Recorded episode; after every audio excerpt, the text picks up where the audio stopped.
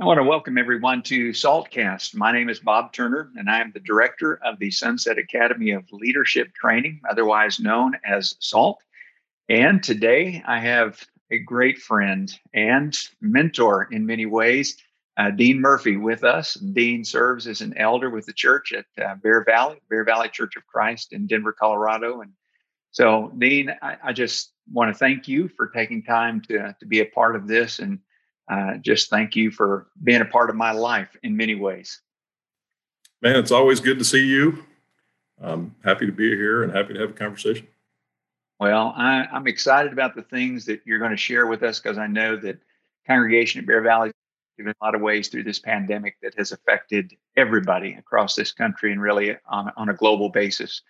But uh, getting different perspectives has been very helpful in learning what congregations are doing and how elderships are working through some of the challenges that exist because of the pandemic. And so, as we kind of get into that, if you would take some time and kind of share with us uh, some information about the congregation, maybe some of the demographics of the congregation, and talk a little bit about how this pandemic has affected them. Sure. So, uh, Denver is not the Southeast. And I, I, think that's a bit of a difference maker right up front. Um, it's a bit more mission minded, I think, in the part of the country where we are. There are not churches of Christ on every corner. So there's some challenges, I think, around that specifically. And Bear Valley has a long standing history of 60 or 70 years of being in a, this specific location and sort of a, a, mainstay for the area in some ways. Um, so there's some responsibility, I think, that comes with, with that as well. So all those things are things we think about when we think about, you know, how do we move the congregation forward the best we can.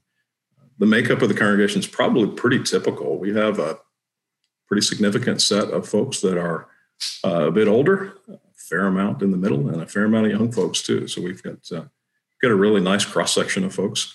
Uh, that also, obviously, when you start thinking about pandemic response, uh, creates some some challenges.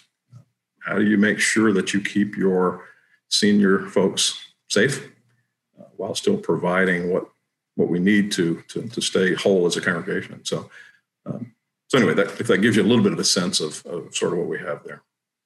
Sure. So how have the elders responded to that? I mean, in in direct relationship to the fact that there is such a, a diversity of people that are a part of the congregation, and the pandemic obviously has had a major impact um, in many ways.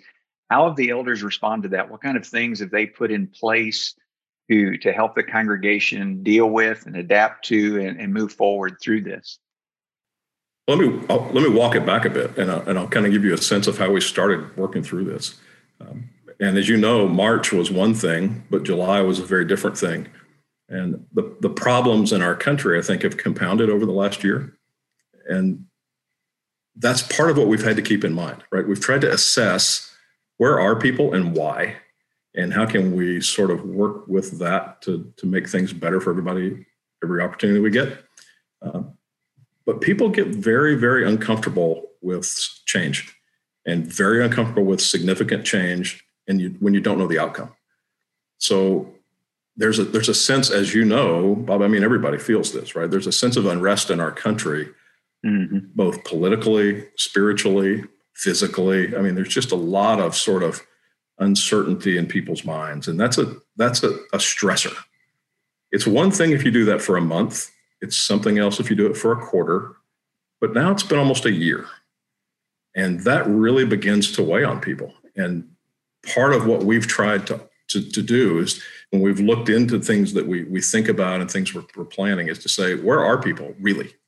And let's ask ourselves that question hard because frankly we're like everyone else right? It, it gets tiresome for all of us um, so going back to March, we saw that we, we were fortunate that we have a couple of folks that are in and around healthcare um, that sort of helped us with some perspective. We saw some of this coming maybe a little sooner. We were prepared pretty quickly to be able to shut some things down if we needed to, which we did early. Um, it's also interesting that this pandemic has turned political. And as you've probably heard from other folks around the country, people sort of take sides with whether the pandemic is what it really is or not, and how should we respond to that. Um, it's caused sort of a friction between spiritual liberty and individual liberty relative to our country, our civic liberties. So there's a lot of confusion, I think, in people's minds over how to rectify all that. How does it all work together? Um, so that's a lot of what we've we've thought about and talked about as we've sort of moved forward with you know, some plan to get through the year. Uh, we we did pretty early shut the building down completely, and it's a little bit of a challenge for us. We're in city and county of Denver area, which uh, back to the political piece is much more apt to tighten rules up faster and make things you know really locked down. So they really locked it down in the building because of its location. Although a vast majority of our members don't live in that county necessarily, uh, the facility location caused us to have to really uh, be careful about how we did things. And, and, um, and as you as you know, this is part of the challenge too, right? So there are a couple things that we are required to do as Christians. One is, unless we're being impeded to follow God, we have to follow the rules. And we've been careful to try to do that as best we can. Uh, and then, secondly, sometimes you're going to get disagreements about these things. And then you have to say, well, we're sorry to the few of you that may not understand, but this is what we're going to do as a leadership group because we think it's best for the whole. So there's been some of those sorts of conversations along the way. Uh, in large part, the congregation has been very supportive. Uh, they've been very good about um, asking questions and saying, "Hey, here I'm thinking this. What do you think about that?" So, so I think we've had good dialogue along the way, but it but it has been challenging to shut things down for as long as we did. So, I'm assuming that congregation is meeting back in the building, and has that uh, and what ways has that been adapted in order to meet regulations and and to keep people connected to uh, their time in worship and and working uh, in an assembly? Yeah, so part of the challenge with this thing too is the rules keep changing, right? You're into one plan, and about halfway through the plan, the city and county changes the rule. And all of a sudden you think, well, wait, wait, wait. Now we have to back up. And then there's been a lot of conversation around are churches even covered? Are they not? Uh, there have been lawsuits in Colorado regarding that. So there's lots of th- there's lots of moving parts, if that makes sense. So right. we sort of early on said, look, we, we want to try to follow social distancing guidelines. Uh, we want to try to make sure that we're getting this place clean between folks coming in and out. So we've got people that are helping us do all of that. So our we've got a crew of cleaners, we've got folks that are ushers, and their job is sort of make sure where people sit that makes sense. We've roped off, taped off actually with ugly blue tape, places all over the building. Sit here, don't sit here um, to try to, to keep people socially distanced both forward and back and laterally. Um, in doing so, that brings us to about 150 to 160 people that we can get in there at max. Well, the challenge is our membership prior to all of this, we were at about 310 to 325 every Sunday. So we're roughly half. So we split that into two services so we could stay within that number. And we sort of put some criteria around who we'd like to see in the first service and who we'd like to see in the second service. That has not been as easy to do because some people say, well, I kind of like getting up a little later. And other people say, well, I like going to that service because my good friends are there and I want to be able to see them. And so there's been a little bit of slide between all of those those groups that we've asked to meet in early and late services. But overall, you know, it's worked well, and I think we've stayed below the number. Um, we've asked people to you know do things like dismiss from the back. The ushers will come through. Don't get up until people behind you are moving their way out. Try not to just hang out in a giant group in the lobby. That's what we like to do.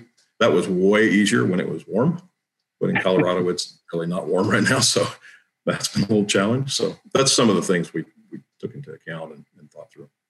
So I, I know initially because I, I, watched Corey do some of his lessons online and and and I think most congregations across the country went to Facebook Live and some online type approach to their lessons and and and not always, but sometimes conducting worship service.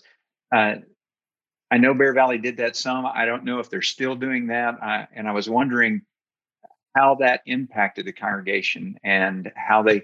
Uh, part of this is is connected to what I've heard people refer to as the pajama generation uh, where you've got a lot of folks who really liked worshiping at home in their pajamas and uh, and so now it's kind of like okay how do we get people back in in the building and and together and in the assembly and so tell me a little bit about how bear valley has experienced that how the online approach impacted everybody and and how that's working yeah and that's a that's quite a kettle of fish so people have very different perspectives about this right right some people say i would not walk into that building with all those people in it on a bet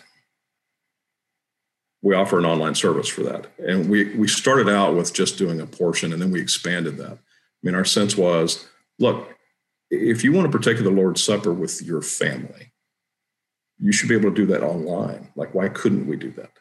So we we just sort of expanded until we now have the entire service streamed, all all parts. Um, but there are people that are not going to come in that building until this is over, and there are other people who say, "Well, this is silly. It's overkill we should just meet. It's fine. So sort of you have to sort of go between those two and find sort of a sweet spot in the middle, right? And, and I think that's what we've we've tried to do. Uh, but I will tell you, there certainly is some ramifications that I don't understand yet, Bob, and I'm I'm not sure what will happen, and there's some concern about that. We're better when we're together and, and physically, and, and we're hoping that as we get toward the middle of the year, probably end of Q2, we begin to see a little bit of a you know loosening and, and we can start getting people back together but but it's a real challenge and and as as an elder my job is to keep up with these people and to know what's going on with them well it's hard to do that. I mean between the two services we'll see about 150 people physically. That's roughly half. Online i can look and see who signs in and watches live with us and tell you there's probably another 100 uh, by the end of the day on sunday we'll have as many as 200, 225 unique views. A lot of those people are not members at Bear Valley, which is really cool that other people are watching, right. like you, right? Yeah. But at the same time, I don't know who they are. And so we've got a, a group of probably 75 or so. Uh, we don't see. We think they watch sometimes and are on, but we're not sure. So it's really hard to keep up with specifics like that. Um, we've sort of split the list of the congregation up and we make calls and send emails, checking on people, seeing how they're doing, uh, that sort of thing. Most people seem to be doing okay. But it's going to be an impacting thing come what? August, right? And, and we'll see how that affects the church. I, I don't know. Um, I'm hopeful right. that it's, you know, if you read anything from the economic side, there's a, a pin up demand conversation going on that, you know, people are really missing going to the movies and there likely is going to be a giant upswing of people going to the movies when they can again because they haven't been able to. So we're hoping that there's a pent up demand here people will say, man, I finally get to get back together with the people I'm closest to and that matter most to me. And and then they'll be in there. So that's our hope. Yeah. So you mentioned also that earlier about the, the, the fluid nature of how the regulations and the restrictions have have just constantly changed and, and they're going to continue to. I, I know Colorado's experiencing the same thing everyone else is, as far as seeing spikes in the cases, and it's it's a day to day thing. So, how have the elders? What ways are they using to communicate to the members and to help them stay informed as to the updates and and what how that's affecting the church and, and their assembly and and all of that? Yeah, I'm, it's all almost all electronic. I mean, we have a sort of a bulletin item that we, we send out that's electronic and paper. Uh, we put it on our website. It's on the Bear Valley Facebook page. Um, as Jimmy Buffett calls it, the coconut telegraph, where it gets around through you know tin cans and string. I'm not sure how it gets around, but sometimes it does. Um, so there's lots of ways that we use to, to, to put it out there, and folks have become accustomed to that now. You know, early on, I think it was sort of interesting because a lot of people don't digest that their information that way. And they were saying, well, we didn't know what's going on. Well, we, we can't come to all of your houses and tell you. We have to put it in these mediums, and then you can go a- access it. So right. I think a lot of people, a lot of people have really begun to do that now, or anticipating it. So, so you you found that it's been effective in being able to get the message to most people. Mm-hmm. Yeah, yeah. Okay. One last thing I, I want to touch on, and and and we'll kind of wrap this up this session. Uh, I know that there have been members in the congregation, either personally who have been infected by the virus or uh, family members who have been infected by it. And I'm assuming that there have been some who have lost their lives uh, to it. How how has the congregation, how have the elders been instrumental in providing for and taking care of of those situations? How do they meet the needs uh, when that happens, and and how do they help those families during that time? You know, it's been sort of interesting, Bob. We haven't had a lot of, uh, at least in my perception, a lot of need around. We have COVID. Come help us. Uh, we've had folks that have lost jobs, and we've had folks that have been scaled back in such a way that they're having trouble making ends meet. Um, and we have some some extra dollars we set aside to do that sort of ministering right now because we we think that there's that we're not done with that. That's been one way we've helped. Um, you know, a lot of it has been around the protocol of what happens then, right? So if Bob Turner comes into the building and a week later he says, I've got COVID, well, then what? So we've had situations where we've had to sort of do contract tracing ourselves and reach out to people and say, we don't know it, we are not sure of it, but we think you were in a position you might have been exposed, uh, treated as such. We've asked people to quarantine and not come to the building after they've gone certain places or done certain things on occasion, um, or after they've been exposed. We'd like them to stay away for a couple of weeks. We've personally, in some cases, isolated ourselves when we've done something that we try to hopefully set the right example to say, you know, we we know we we personally could be exposed just like anyone else, and if that is the case, then we should we should follow the same protocol. So um, there's been a lot of that. I, I think it's interesting though. You know, the whole case counting mentality that we have in our country right. to say how many cases today, how many cases today. I think we were part partially in the middle of that early. Um, and then after a while, enough people have had it, you just go, okay, are they okay? Are they doing okay? Are they recovering? Because yeah. a lot of people have had it. Um, we've been very fortunate. To the best of our knowledge, no one has been exposed through the facility and and gotten it. Uh, people have gotten in other ways. We've lost a couple of folks that were in uh, retirement centers, something like that, that were exposed in different ways. Right. But one of the things we were really cognizant of is we don't we don't want to be the ones to to, to do that. Like if, if we can help from being the place where it's spread, that'd be good. Uh, we also don't want to be on the front page of CNN, you know, on the website saying, look at what this church did. You know, there's a lot of that going on. So right. we've tried to be careful with that and tried to keep folks safe. Uh, but the real challenge on the backside of this is the spiritual health of people. And it's ex- especially hard for our older people who are by themselves. Really hard. So, you know, trying to support those folks is a real challenge. They're good about supporting one another, but but that's a real challenge. And yeah, hoping it's over sooner rather than later for that reason.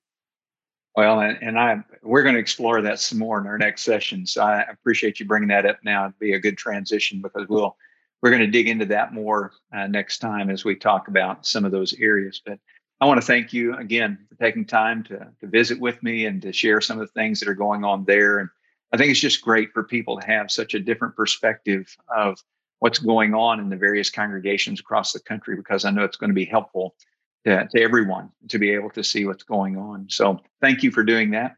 And uh, want to thank everyone for listening. I uh, appreciate you taking time to listen in uh, and join us again. We're going to talk with Dean some more in our next session. So join us at that time. God bless.